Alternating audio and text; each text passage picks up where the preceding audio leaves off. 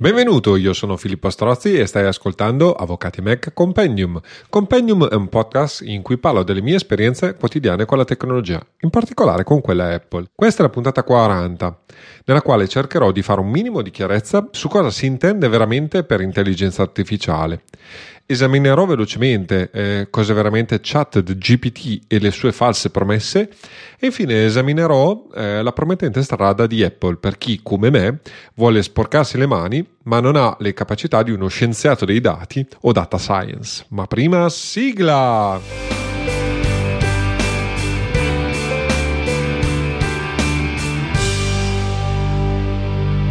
Comunicazione di servizio. Innanzitutto ho saltato un mese e me ne scuso, ma l'attività professionale e familiare ha inciso grandemente sulla vicenda. Secondariamente, siccome sto registrando a inizio aprile, ma eh, tu ascolterai la puntata a fine aprile presumibilmente, eh, ti segnalo che il 17 aprile è stata pubblicata invece la puntata di A2 su intelligenza artificiale con Lucio Bragagnolo. Quindi io, Roberto e Lucio abbiamo fatto un approfondimento di un'oretta e venti, credo, eh, su eh, intelligenza artificiale e eh, tutta una serie di cose che ti consiglio di ascoltare. Ovviamente, visto che ne, già, ne, abbiamo già parlato in un altro podcast, cercherò di non recu- riprendere i temi che abbiamo già trattato, ma di fare un approfondimento eh, da una parte un po' più verticale per l'avvocatura, chiamiamolo in questi termini, e dall'altra cercherò invece di dare dei concetti più generali eh, proprio per per chiarire alcuni problemi vari ed eventuali. Rispetto alla puntata che abbiamo registrato prima eh, di tutto quello che eh, ti racconterò adesso, il garante eh, della privacy italiano ha vietato ChatGPT o meglio ha eh, richiesto chiarimenti e trick e track, ma nella sostanza ChatGPT per non saperne leggere né scrivere, o meglio OpenAI, OpenAI che è la società che gestisce eh, ChatGPT ha deciso di bloccare sostanzialmente eh, l'accesso eh, a, agli, eh, agli, italiani a ChatGPT. Non, non, sto qui a fare disquisizioni varie ed eventuali, se vuoi approfondire anche questo argomento che sarà trattato più eh, lateralmente, chiamiamolo così, ehm, in questa puntata. Per approfondimenti ti lascio sia il, nelle note dell'episodio sia il link all'articolo sia al podcast di Walter Vannini, che consiglio sempre di ascoltare a prescindere, e poi invece eh, l'articolo di Elio Franco anzi due articoli, una versione diciamo più eh, per tutti e una versione un po' più tecnica, eh, che è un collega eh, e eh, vabbè, bazzica eh, avvocati e Mac, quindi eh, ovviamente consigliatissimo come lettura. Venendo all'argomento invece della puntata, eh, parliamo di intelligenza artificiale. Già questo termine eh, è un termine abbastanza fraintendibile. Innanzitutto devo dire la verità, attualmente secondo me con intelligenza artificiale non si parla in maniera concreta dell'argomento, eh, chiamiamolo così, scientifico e tecnologico, ma prevalentemente è un, diventata una buzzword, cioè un qualcosa di legato principalmente al marketing. Principalmente al marketing per due ordini di ragione. Ovviamente anche nel settore della ricerca scientifica le ricerche vanno finanziate e quindi vanno sponsorizzate, vendute e così via. E quindi sicuramente c'è da quel punto di vista lì veramente molto uh, fermento, ma perché ci sono grandissimi investimenti in campo e eh, perché eh, ovviamente ci sono molti interessi dietro le quinte, diciamo dietro a quello che si vede da fuori. Per cui gli ultimi due o tre mesi in particolare c'è stata veramente un'esplosione, parlare anche a livello eh, diciamo mediatico normale, quindi anche alla radio o sui giornali eh, di, di, questi strumenti, diciamo, se ne parla senza spesso e volentieri capire cosa sono e cos'è l'intelligenza artificiale. Ovviamente oltre alle ricerche scientifiche ci sono prodotti che bene o male sono legati a stretto vincolo, cioè chi sta sviluppando questi prodotti fa anche pubblicazioni di paper e ricerche scientifiche e quindi anche appunto si vede proprio questo, questo forte legame per vendere questi prodotti perché adesso parliamoci chiaramente a prescindere da, da tutto il discorso, io parlo di chat GPT ma ormai ne, esistono vari prodotti simili, concorrenti e così via e tutti stanno eh, introducendo intelligenza artificiale o cosiddetta intelligenza artificiale su tutti i loro prodotti, quindi per esempio prodotti molto più consumer friendly, diciamo come Notion, come Todoist, che utilizzo anch'io, eh, hanno introdotto anche lì eh, tutta una serie di eh, strumenti di presunta intelligenza artificiale. Giusto per raccontare anche qui eh, come si parla sempre di intelligenza artificiale, DevonSync, che è uno eh, degli strumenti che utilizzo, appunto eh, mh, ha un sistema di intelligenza artificiale eh, per eh, fare la ricerca, ce l'ha da eh, boh, 5-10 anni probabilmente e anche qui appunto lo vedremo questa tra virgolette intelligenza artificiale non è una vera intelligenza ma è un motore statistico sostanzialmente. E da ultimo eh, lo uh, trovi, eh, trovi, il link nelle note dell'episodio di, di A2 Podcast perché l'ho inserito lì probabilmente lo, lo metterò anche nelle note di questo per, far, per, renderti la vita più comoda ma comunque ti ricordo di, eh, che, ne, che ne parliamo anche in A2 Podcast. Addirittura il buon Bill Gates ha uh, fatto, scritto un articolo e, e, parla appunto di, dell'avvento, chiamiamolo così, della cosiddetta General Artificial Intelligence, ovvero dell'intelligenza artificiale generale, che sarebbe, secondo le sue teorie, un'intelligenza artificiale, un'intelligenza come la nostra, chiamiamolo così, cioè in grado di lavorare in modo generale, appunto. Ad oggi ovviamente è fantascienza, chiamiamolo così, cioè non esiste, ma viene profetizzata e ormai veramente il quello verso cui si sta andando è proprio quello di enfatizzare sempre più uh, questo hype, questo approccio veramente megagalattico a, all'argomento. Credo eh, e dico credo che sia veramente sbagliato, eh, nel senso che eh, tutto quello che adesso andremo a vedere, cerco di, di darti un quadro abbastanza generale ma specifico degli argomenti. Eh, credo ti faranno capire eh, come ad oggi non esiste un'intelligenza artificiale eh, generale, anche eh, le presunte eh, intelligenze artificiali sono settoriali, specifiche e i modi con cui eh, ehm, vengono addestrati questi sistemi sono a dir poco discutibili. Nella realtà con in, in, intelligenza artificiale eh, si eh, descrive diciamo, un, uh, un, quadro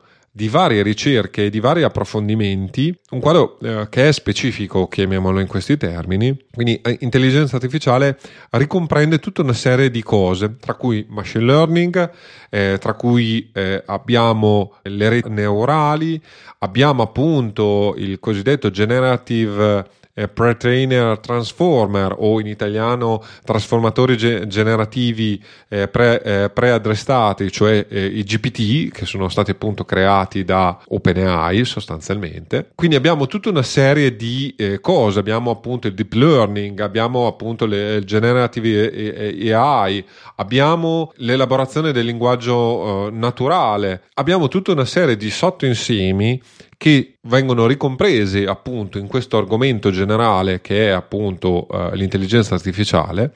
ma che come vedremo assieme non sono vera intelligenza e nel modo più semplice di descrivere tutti questi sistemi sono sostanzialmente dei sistemi statistici molto molto molto avanzati. Cerchiamo innanzitutto di capire che cos'è il machine learning, che è la branca più generale, diciamo, di tutta la, la vicenda. Con machine learning, ovvero apprendimento automatico, ML per gli amici, si intende quel campo di indagine dedicato alla comprensione e alla costruzione eh, di metodi che imparano, cioè metodi che sfruttano i dati per migliorare le prestazioni su alcune serie di attività. Cosa significa tutto questo in parole povere? In parole povere vuol dire che per specifici argomenti, per specifiche eh, settori, si utilizza i dati, quindi c'è la necessità di recuperare, ripulire anche una no- mole notevole di dati, di darli in pasto sostanzialmente ad algoritmi statistici che rilevano eh, modelli e eh, somiglianze di questi dati e quindi a fronte di eh, appunto una mole elevata di dati perché se no eh, se io ho 10 eh, dati ovviamente la statistica può essere falsata ma se ho 10 milioni o addirittura 10 miliardi di dati a livello statistico, quindi sui grandissimi numeri, è ovvio che si possono rilevare appunto eh, su 10 eh, lanci di moneta, casomai io posso avere 8 lanci di testa e 2 eh, di croce, perché pur avendo abitualmente il, eh, la, la, la probabilità statistica del 50% su una piccola eh, quantità di lanci, non è detto che eh, questa statistica si, sia rilevante. Se invece inizia a fare 100 o 1000 lanci di monetina, arriveremo a più o meno, perché non arriveremo esattamente a 50,000% di eh, testa e 50,000% di croce, però avremo ovviamente il, il dato statistico, diciamo la statistica risulterà più evidente. Quindi è ovvio che tutti questi sistemi di machine learning si basano su una grossa mole di dati. Abbiamo poi una sottobranca, quindi un, uno strumento ancora più specifico del machine learning, eh, che di fatto è a, appunto solo statistica, cioè uh, valu- eh, estrapolare da una quantità abbastanza grossa di dati, e lo vedremo dopo come si applica per esempio a chat GPT, per estrapolare dei, dei modelli, appunto dei pa- pattern. Abbiamo il deep learning, che invece è l'apprendimento profondo, traducibile in italiano, fa parte appunto della famiglia più ampia dei metodi di apprendimento automatici, cioè machine learning, basati su reti neurali artificiali con apprendimento della rappresentazione. L'apprendimento può essere supervisionato, semi-supervisionato o non supervisionato, cioè può essere eh, supervisionato, quindi c'è anche un'interazione dell'uomo per raffinare, chiamiamoli così, questi modelli può essere misto oppure addirittura può essere lasciato direttamente alla rete neurale. In questo caso abitualmente cosa succede? Eh, ci sono eh, una parte dei dati viene utilizzata appunto per eh, l'apprendimento, per, eh, per, trovare una regola generale di interpretazione di questi dati e eh, solitamente l'80% e invece un 20% di questi dati viene utilizzato per vedere se il modello funziona, quindi eh, per cercare di eh, eh, vedere i risultati del modello. Abbiamo parlato di reti neurali, velocemente vediamo cosa sono. Le reti neurali artificiali, perché eh, la, la, verità è questa, appunto di solito semplificate in reti neurali, sono sistemi informatici ispirati alle reti neurali biologiche che costituiscono i cervelli degli animali. Ma siccome di fatto noi non, non, abbiamo ancora compreso al 100%, anzi probabilmente neanche all'80%, come funziona il cervello, come funzionano i, sistemi di rete neurali del cervello e come funziona il nostro pensiero, la nostra intelligenza, chiamiamola così, anche in pensiero e intelligenza sono vocabili molto generici e, e, e adesso non, non, riesco a aprire eh, la parentesi, ma comunque andrebbero e- esplicitati meglio. Comunque, le reti neurali si basano su una raccolta di unità o nodi collegati eh, tra loro, chiamati appunto neuroni artificiali, che mh, ovviamente modellano vagamente i neuroni di un cervello eh, biologico.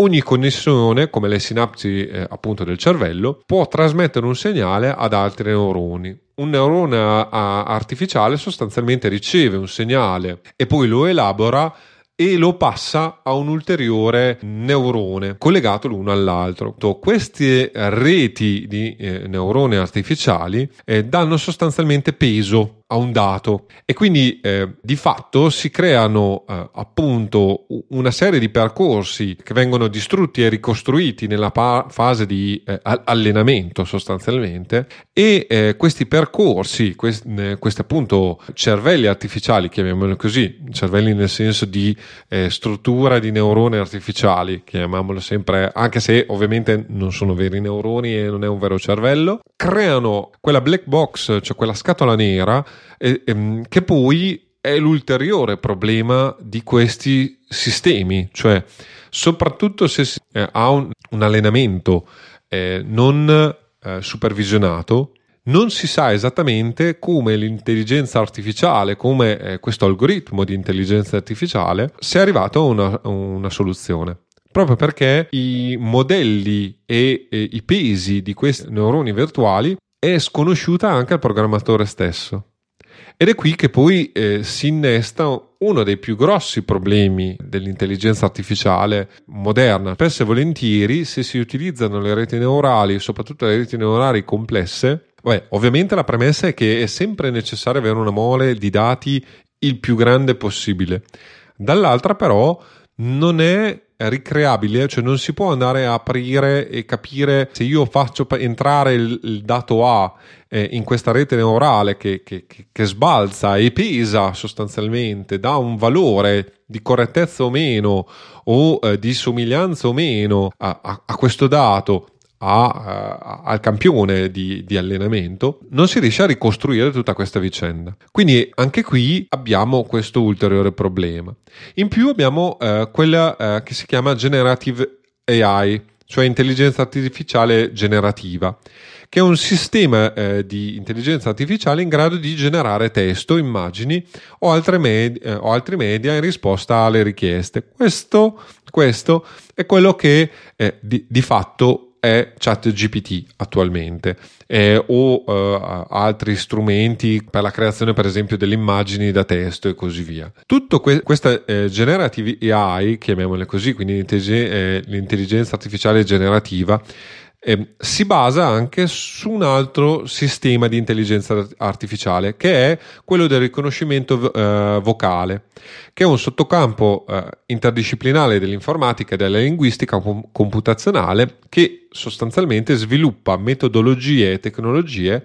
che consentono il riconoscimento e la traduzione eh, della lingua parlata in, in, testo da parte dei computer, che ovviamente rendono eh, da una parte eh, il vantaggio della ricercabilità ovviamente del testo orale, tutto è nato dal riconoscimento vocale automatico, ma adesso si sta andando a anche a riconoscimento appunto del testo. E poi abbiamo ovviamente sempre in questa sottobranca l'elaborazione del linguaggio naturale che eh, appunto anche qui è un sottocampo interdisciplinare di linguistica, informatica e intelligenza artificiale che si occupa appunto della interazione tra computer e linguaggio umano, in particolare di, di come programmare il computer per elaborare e analizzare grandi quantità di dati del linguaggio naturale. Questo cosa fa sì? Fa sì che digitando del testo o addirittura dettando del testo che viene riconosciuto e viene convertito in, in testo scritto, si può parlare con, queste, eh, con questi chatbot, chiamiamoli così,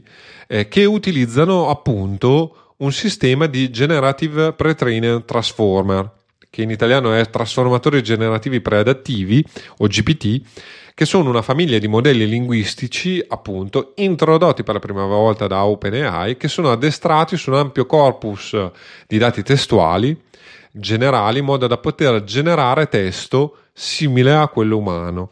E sottolineo è generare testo simile a quello umano. Perché il problema e la, la, sostanza di tutta questa vicenda è che, il, è che il, il motore GPT sostanzialmente è un sistema che genera testo a fronte di una quantità enorme di testo eh, su cui è stato eh, istruito. Eh, ehm, la chat appunto al eh, chat GPT ha eh, appunto questa interfaccia chat che ti permette di eh, chiamiamolo così dialogare in maniera scritta con eh, questa presunta intelligenza artificiale e siccome il modello statistico e la mole di dati dati in pasto, chiamiamolo così, a ChatGPT o il motore GPT, perché poi la verità è che eh, ChatGPT funziona su questo motore di generazione di testi che è GPT. Siamo eh, attualmente alla versione 3.5, ma è già uscita o stanno lanciando la versione 4. Questi motori di trasformatori eh, generativi di testo e anche il nome vero ti fa capire bene cosa siano effettivamente questi sistemi a prescindere da come vengano venduti nella realtà, di fatto sono stati addestrati facendo scraping di buona parte eh, dell'internet, quindi estrapolando dati testuali di tutto quello che è stato pubblicato online. Ora, ovviamente, da una parte, e non approfondirò oggi, si apre tutto il problema etico da un certo punto di vista, ma dall'altro anche eh, eh, economico eh, di mh, appunto avere fatto scraping, cioè di avere estratto dati da tutta internet, quindi anche contenuti che eh, di fatto sono proprietari e non potrebbero essere utilizzati. Adesso apro e chiudo una parentesi, eh, si è aperta una causa di vari artisti contro eh, i vari sistemi di eh, creazione dell'immagine eh, attraverso il testo, perché ovviamente per creare queste immagini, Stable Diffusion e tutta una serie di altri motori del genere, hanno ovviamente rubato, cioè eh, ha recuperato tutte le immagini da internet e le hanno date in pasto a quest- questi sistemi statistici che grazie a una serie di algoritmi hanno potuto imparare non solo a creare immagini realistiche ma anche a creare immagini nello stile di un determinato artista o meno. E ovviamente qui si aprono tutta una serie di problematiche etiche da un certo punto di vista ma anche eh, giuridiche e di diritto di proprietore e quant'altro che ovviamente oggi non sono in grado minimamente di approfondire per, per l'argomento. Però giusto per darti un'idea della complessità di questi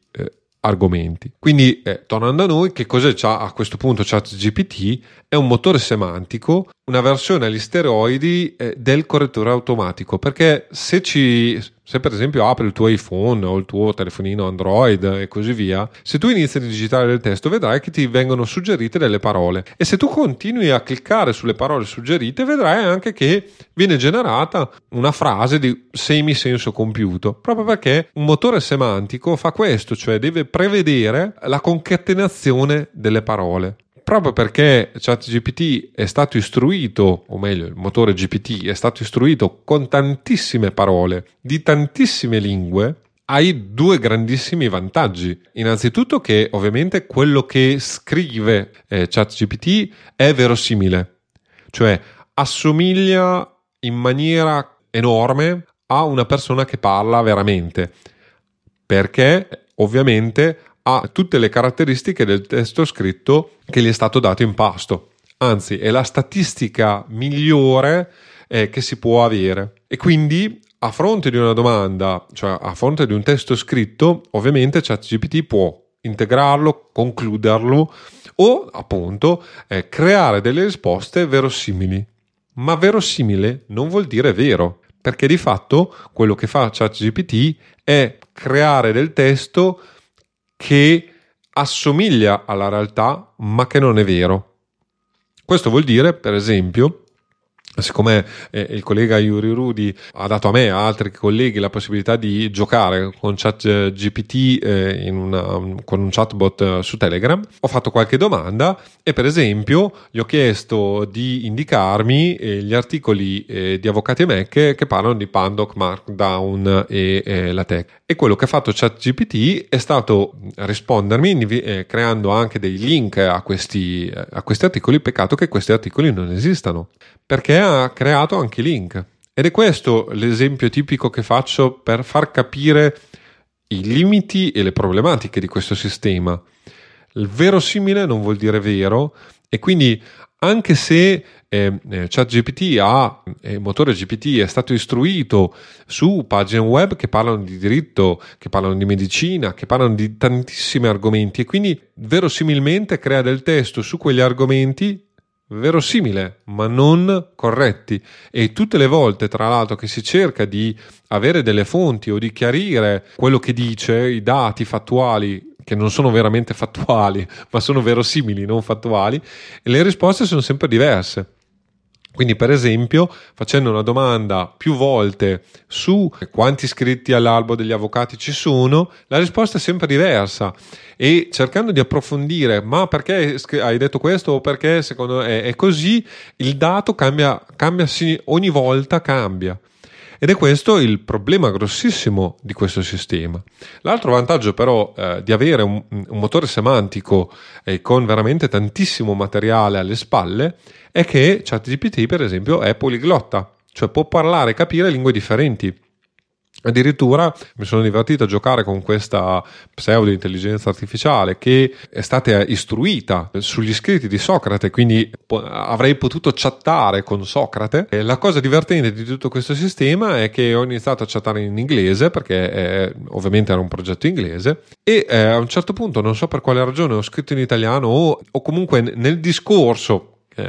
sempre tra virgolette perché il discorso vero non era con questa intelligenza artificiale che simulava Socrate, ho iniziato a parlare in italiano e ha continuato anche in italiano, proprio perché eh, per questi sistemi è indifferente la lingua, ma basta i dati diciamo linguistici siano stati inseriti ovviamente nel modello eh, di apprendimento. Eh, siccome poi prevalentemente c'è molto più testo in lingua inglese su internet che altre lingue, sicuramente, e la lingua inglese è anche una lingua più semplice, sicuramente le risposte che dà in inglese sono migliori eh, a livello statistico proprio eh, rispetto a quelle che casomai in lingua italiana e così via o in altre lingue. Però il sistema è proprio quello di un autocorrettore agli steroidi e questo ovviamente però ha delle anche grosse conseguenze. Non sto a, a, a, spiegare il fatto che ovviamente non si parli di intelligenza, ma di la, la migliore forse definizione è un pappagallo intelligente, nel senso che è un pappagallo che quindi riesce a, a riproporti cose di altri, ovviamente, ma in maniera talmente verosimile che a volte il, eh, l'uomo che che poi tendenzialmente eh, la mentalità umana è distorta a, a riconoscere l'uomo in a, anche in oggetti inanimati e in questo caso anche un programma di chatbot, eh, ovviamente spesso e volentieri fa eh, fa questo errore. Abbiamo visto quindi quali sono le, le varie branche de, de, dell'intelligenza artificiale, come funziona sotto la scocca un'intelligenza artificiale, quindi di fatto ad oggi è statistica allo stato puro. Statistica non vuol dire intelligenza, o meglio, è, è complicato definire intelligenza e oggi qui non ha senso che io mi... Eh, mi va, vada ad approfondire il, le problematiche legate a che cos'è intelligente, come si rileva l'intelligenza e così via. Quello che, voglio approfondire è come potrebbe essere utile ChatGPT perché secondo me non è minimamente utile per l'avvocato e non lo sarà mai e in, alla fine concludere ragionando invece su una cosa che mi interessa molto di più è cosa si può fare di costruttivo con questi sistemi e dove eh, io ritengo eh, eh sia il vero futuro di, di queste soluzioni che hanno del potenziale secondo me. ChatGPT e i suoi emuli cosa possono essere utili a fare? Beh, riassunti innanzitutto, estrarre informazioni eh, eh di testo velocemente, ovviamente può darti delle risposte più dettagliate, più specifiche, più eh, corrette, facendo gli opportuni addestramenti. Ma sul discorso dell'addestramento eh, o del training a, ci farò un, un, approfondimento dopo, quindi eh, non mi ci dilungo. Ha, ha il vantaggio de, della possibilità di completare il testo, quindi anche qui inizia una frase, me la può uh, concludere, traduzione del testo e infine l'analisi del sentimento che diciamo lato avvocatura credo che sia poco interessante, ma ha un suo perché perché ovviamente per esempio, eh, si possono fare correzioni delle comunicazioni in maniera, per esempio, essere eh, più caldo, meno freddo, quindi cercare anche di creare del, del testo e quindi eh, ChatGPT e, e, i vari emuli possono fare queste, queste operazioni di ottimizzare il testo, per esempio, per, eh, per, uno specifico risultato. Quindi, secondo me, anche questo è molto interessante. Sostituire l'avvocato, la domanda che, che, che, che, solitamente i colleghi fanno è: ma sostituire l'avvocato? No, non credo proprio a breve. Quello che credo è che come tutti questi strumenti eh, avrà delle ripercussioni su tutte le professioni. In particolar modo eh, credo che vada ragionato su due punti fondamentali, almeno a livello di importanza. Uno, eh, attualmente ChatGPT ha questo effetto eh, di, e, e, e, tutti i sistemi eh, e i suoi emuli, diciamo, ha ehm, questo effetto di magia sull'uomo comune. Questo vuol dire eh, che proprio perché tendenzialmente se non si capisce cosa c'è dietro come funziona sotto il sistema, eh, si può ragionare come se eh, ci sia qualcosa di intelligente dall'altra parte e si ci, si ci può ovviamente eh, trovare nel, nel, rischio di credere legittimamente, cioè eh, a quello che eh, a, al, al, testo verosimile che viene generato da questi motori cosiddetti di stronzate. Stronzate nel senso, n- non una parolaccia, ma nel senso che eh, creano del testo che non è vero, ma è verosimile e quindi appunto in inglese è bullshit, in italiano è traducibile in stronzate, è, è, è quel testo che è simile alla verità ma che non ha eh, nessun riscontro fattuale e quindi appunto stronzate. Anche qui il buon Walter Vannini l'approfondisce nella puntata che ti ho eh, del, del, suo podcast che è Data Nightmare eh, che eh, appunto troverai nelle note dell'episodio. Ma questo problema, l'effetto magia di ChatGPT che eh, probabilmente è maggiore rispetto a, a, ad altri a, ad altre situazioni simili si ha già con il problema per esempio eh, che già esiste che probabilmente già conosci come avvocato ma anche come semplice professionista cioè il problema di googolare una consulenza legale eh, ovvero eh, di andare a cercare su internet le varie cose. Io ormai eh, ci sono tanti eh, clienti che ti arrivano ah, ho già trovato la soluzione vedi ho trovato questo articolo questo è qua e così via. Che è un problema di base amplificato però da ChatGPT. Per quale motivo? Appunto, ChatGPT è anche stato trainato, quindi è stato istruito su quel testo, cioè ormai si trova online tantissimo materiale, tantissimo materiale scritto un po' da chiunque, sia da colleghi che non, che in, per esempio ogni tanto anch'io faccio, parto dalle ricerche facendo una googolata, chiamiamolo così, poi vabbè io utilizzo DuckDuckGo, ma eh, la sostanza poco cambia. Eh, se ho eh, una ricerca molto vaga, faccio questa ricerca eh, generica online, guardo, leggo velocemente gli, gli articoli e così via, quello che spesso e volentieri cerco è eh, appunto normativa o cassazioni eh, che vengono citate, per poi invece fare delle ricerche più approfondite e specifiche e un controllo sulla normativa, eh, su, sulla banca dati ovviamente di quella sentenza e altre sentenze per vedere ovviamente se c'è stato un cambio di eh, giurisprudenza e così via però diciamo che la cosa diciamo, utile è come prima a fonte di sgrossare diciamo, la complessità del problema faccio una ricerca veloce anche perché effettivamente casomai sono fortunato eh, qualcuno ha già risposto correttamente e perfettamente a quella domanda. Quindi effettivamente più c'è materiale più statisticamente è probabile che qualcuno abbia già risolto il problema e così via. Stesso discorso giusto per, per, per, non parlare di diritto, ma per parlare di altro, faccio per l'informatica. Se devo creare un'automazione, la prima cosa che faccio è cerco di trovare se online qualcuno ha già ha avuto il mio stesso problema e l'ha risolto con un suo script che posso prendere, modificare e fare. Questo è già presente perché effettivamente online è già presente una grossa quantità di informazioni. Il problema, come al solito, è che oltre alla grossa quantità di informazioni c'è anche una grossa quantità di eh, disturbo, di rumore di sottofondo e quindi ovviamente distinguere il pane da, da, dal pesce non è così semplice come eh, potrebbe essere se ovviamente si prende per esempio il trattato sulla procedura esecutiva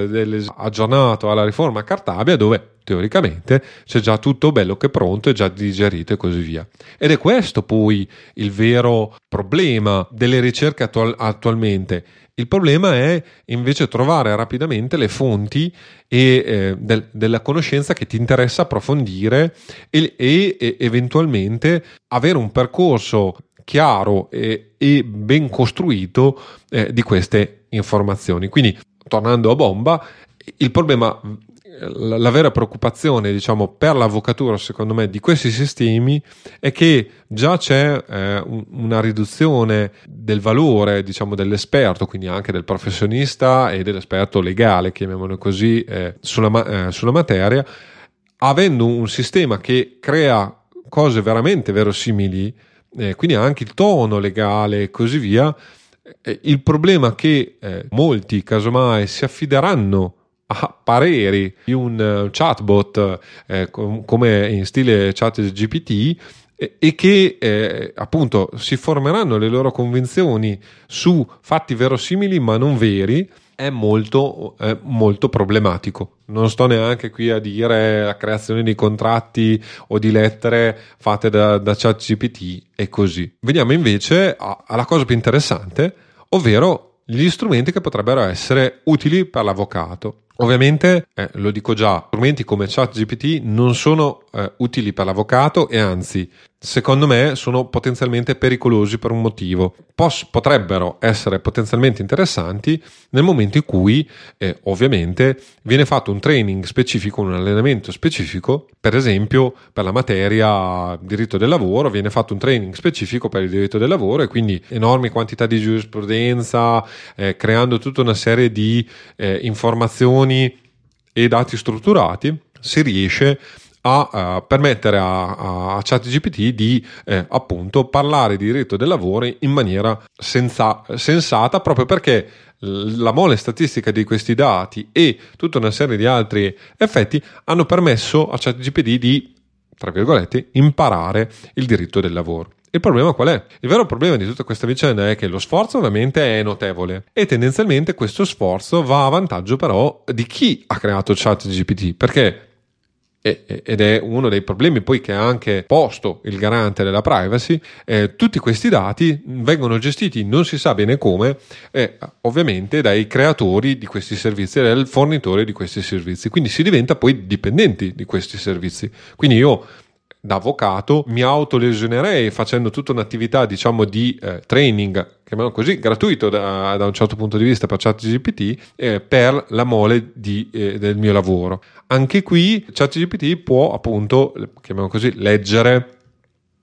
i PDF e quindi tu gli puoi dare in pasto tutta una serie di documenti, anche legali ovviamente, e da questi può estrarre testo, eh, può eh, fare riassunti, può recuper- individuare anche specifiche clausole per esempio. Il problema qual è? È eh, anche qui legato strettamente al provvedimento appunto del garante della privacy eh, italiano, e anche deontologico, il fatto che ovviamente se io mando contratti e lettere ho ovviamente un trattamento dei dati personali dei clienti o di soggetti terzi tra l'altro e potrei violare la riservatezza uh, col cliente perché eh, non so una cartella medica del cliente che mh, mm, voglio fare analizzare per farmi fare un parere medico legale da chat GPT gli devo dare la cartella. E tutto questo a prescindere dai risultati è, è un evidente problema di violazione, nel senso che, vabbè, ovviamente ChatGPT ha i server in, in America, questo è un dato sicuro, ci sono tutte le problematiche del trasferimento dei dati all'estero e così via, ma comunque non si sa esattamente, non si ha la certezza matematica della riservatezza e nessuno ce la potrà avere. E anzi probabilmente su quei dati viene ulteriormente istru- istruito il sistema, quindi di fatto creiamo un loop dove diamo in pasto a uh, soggetti terzi eh, informazioni anche riservate e che comunque sia per dovere di riservatezza deontologica, sia per de- dovere eh, di riservatezza le, eh, o, o, comunque per eh, trattamento dei dati personali, eh, violeremmo tutta una serie di, di, norme deontologiche e giuridiche. Quindi questo sicuramente è qualcosa che ad oggi non si può fare, anzi lo sconsiglio di fare ecco, in questi termini. Ma allora eh, c'è qualcosa di buono eh, in tutto questo marketing? Secondo me sì, sì, secondo me c'è. mentre facevo tutte queste ricerche, mentre approfondivo le varie cose, cose, cercavo di capire anche come funzionano questi sistemi. Eh, devo dire la verità, eh, l'aspetto del data science, eh, della data science è molto interessante da un certo punto di vista, anche se molto complicato, perché ne ho, non, non, ho, non ho parlato in maniera molto chiara. Ne accenno velocemente qui. È ovvio che perché questi sistemi siano efficienti per creare appunto degli strumenti utili, diciamo, per l'uomo, il dato fondamentale di tutto questo sistema è che cosa inserisco dentro, eh, dentro, questi sistemi statistici. Se il dato è buono, se il dato è più raffinato e più pulito possibile, diciamo, è ovvio che i risultati di, del, del training, dell'allenamento saranno migliori. E alla fine la parte fondamentale, oltre alla creazione ovviamente di questi algoritmi, lo studio di questi algoritmi, lo sviluppo di, eh, di questi algoritmi, non è quella non, eh, non è lo studio della eh, generazione degli algoritmi, ma, ma, la creazione di un dataset, cioè di, di una base dati utile per istruire in un determinato scopo questi sistemi statistici. E quindi la parte fondamentale del lavoro vero eh, del data science è quella di estrapolare questi dati e eh, creare un set di dati più specifico e più dettagliato possibile per non far sbagliare la macchina. Ma appunto questa è, una tangente, diciamo. Eh, eh, la strada breve, diciamo che eh, per chiudere la tangente è, stata fatta da ChatGPT e che di fatto gli è stato dato in pasto tutto, tutto non è vero ovviamente, però tutto quello che si poteva dare in pasto gli è stato dato in pasto, di modo che nel tutto, però nel tutto c'è anche lo sporco, eh, cioè c'è anche quello non giusto ed è per questo che poi è verosimile quello che fa e non vero. Nel dargli in pasto tutto si è creato anche il problema stesso, ma perché per non dare in pasto tutto ma solo la creme, la, la, la, il dato migliore, il lavoro umano dietro da fare è enorme ed è complessissimo. Ciò detto, venendo alla domanda, ma quindi cosa potremmo fare noi? E eh, potrà mai essere, sono interessanti questi strumenti? Come dicevo, la risposta per me è mm, sì, molto uh, forte. Perché? Eh, mentre facevo appunto tutti questi eh, approfondimenti ho scoperto sotto traccia diciamo eh, nel senso che non se ne fa una grossa pubblicità ma eh, secondo me è molto interessante l'approccio di Apple non, eh, se questo è un podcast ovviamente Apple centrico non ho approfondito altre situazioni. Diciamo che l'approccio di Apple è interessante eh, per due motivi. Uh, um, allora, innanzitutto, ovviamente Apple ha investito molto nel, nella ricerca sul machine learning, ma una ricerca sul machine learning particolarissima, cioè quella eseguita sul dispositivo. Per fare questo, quindi i dati non escono e quindi già questo lato avvocato è interessantissimo ovviamente. E per fare questo Apple ehm, è andata, ha scelto una strada abbastanza in salita, chiamiamolo così, ma secondo me che darà grossi risultati nel breve e lungo periodo. Se non lo sai, sostanzialmente ormai tutti i dispositivi Apple, quindi eh, i Mac M1 e, e, gli iPhone e iPad con il chip A12, 13, 14, 15, tutte, tutte le varie serie, hanno una parte dedicata appunto al cosiddetto neural engine venduto, ma nella sostanza per creare appunto reti neurali e per gestire reti neurali all'interno del dispositivo. L'altra cosa che ha fatto Apple cos'è? Se ho la possibilità diciamo di eh, fare training o comunque eh, eh, elaborare dati direttamente sul dispositivo, una volta che io ho creato questi modelli, quindi ho, ho fatto lo, lo, sforzo computazionale per creare un modello di base, io sono ovviamente ho un vantaggio notevole. Quindi, per esempio, il riconoscimento del facciale del, nelle foto, ehm, l'estraporare il testo dalle fotografie e così via, viene fatto tutto sul dispositivo perché i modelli per farlo, per riconoscere il testo in un'immagine e così via, sono già presenti, eh, sono già state fatte, l'addestramento è stato fatto da Apple e eh, questi modelli sono già presenti all'interno all'interno del, del software di Apple e possono, es- eh, questi modelli possono essere utilizzati con minor dispendio di energia e di risorse direttamente sui dispositivi. Ma la cosa interessante è che siccome Apple ha creato questi modelli che sono, chiamiamoli così, generali, cioè specifici nelle, nei, nei, nei settori, ma sono a livello generale, quindi non, non, hanno fatto un training specifico, non so, per i termini dell'avvocato, per le richieste che un avvocato potrebbe fare di estrapolazione del testo, dopo vedremo perché ne parlo. Ma la cosa interessante è che ha anche creato per gli sviluppatori la possibilità di allenare i modelli, chiamiamoli così, generali, generali eh, appunto per, per, training, chiamiamoli in questi termini, alla possibilità di eh, fare dei training specifici. E questo ovviamente è molto interessante perché vuol dire che eh, io non mi dovrò occupare di eh, creare un modello generale per il riconoscimento del testo e altre cose simili, ma semplicemente dovrò fare del training specifico eh, per specifiche mie esigenze. Vediamo all'esempio perché mm, se no tutto sto, sto discorso poco, po- credo sia poco comprensibile via, via podcast. Ehm, l'esempio che ti voglio fare è quello di eh, Toolbox Pro e dei miei esperimenti. Allora, innanzitutto, cos'è Toolbox Pro? Toolbox Pro è un, un'applicazione, in pratica, ti permette di aggiungere delle azioni in comandi rapidi. Io l'ho scoperto per caso, appunto sono un amante di comandi rapidi, l'ho scoperto per caso, purtroppo lo sviluppatore è deceduto e quindi adesso non si sa cosa succederà di questo strumento. Tra le variazioni di eh, Toolbox Pro eh, con cui ho giocato e eh, sono rimasto molto colpito, c'era anche appunto quella eh, di eh, poter, utilizzando appunto CoreML, che è la, la, struttura di base che offre Apple per, per fare queste cose, di eh, estrapolare sostanzialmente i dati delle parti da un testo o da un PDF con un buon grado di riconoscimento. Che cosa vuol dire eh, estrapolare i dati delle parti? Beh, io cosa ho fatto? Gli ho dato in pasto vari contratti e grazie a questo algoritmo non allenato sulla lingua italiana, peraltro, infatti è qui la cosa interessante,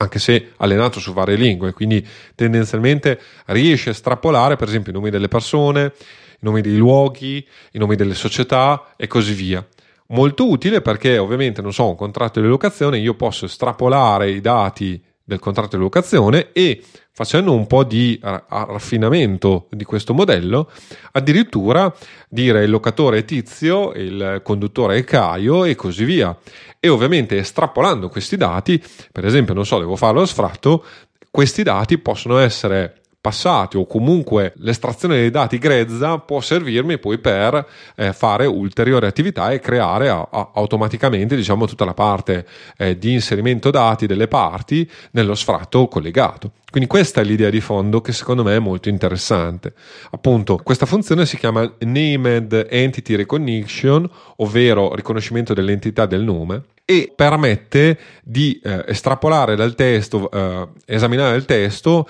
eh, anche addirittura individuare se la parola, la singola parola, diciamo, è un verbo, un nome, un aggettivo, un avverbio e così via. Quindi riesce a fare questo esame, riesce addirittura appunto a vedere se il nome è Filippo Strozzi, estrapolare che è il mio, è il, non è il mio nome, ma che è un nome, mettiamolo in questi termini,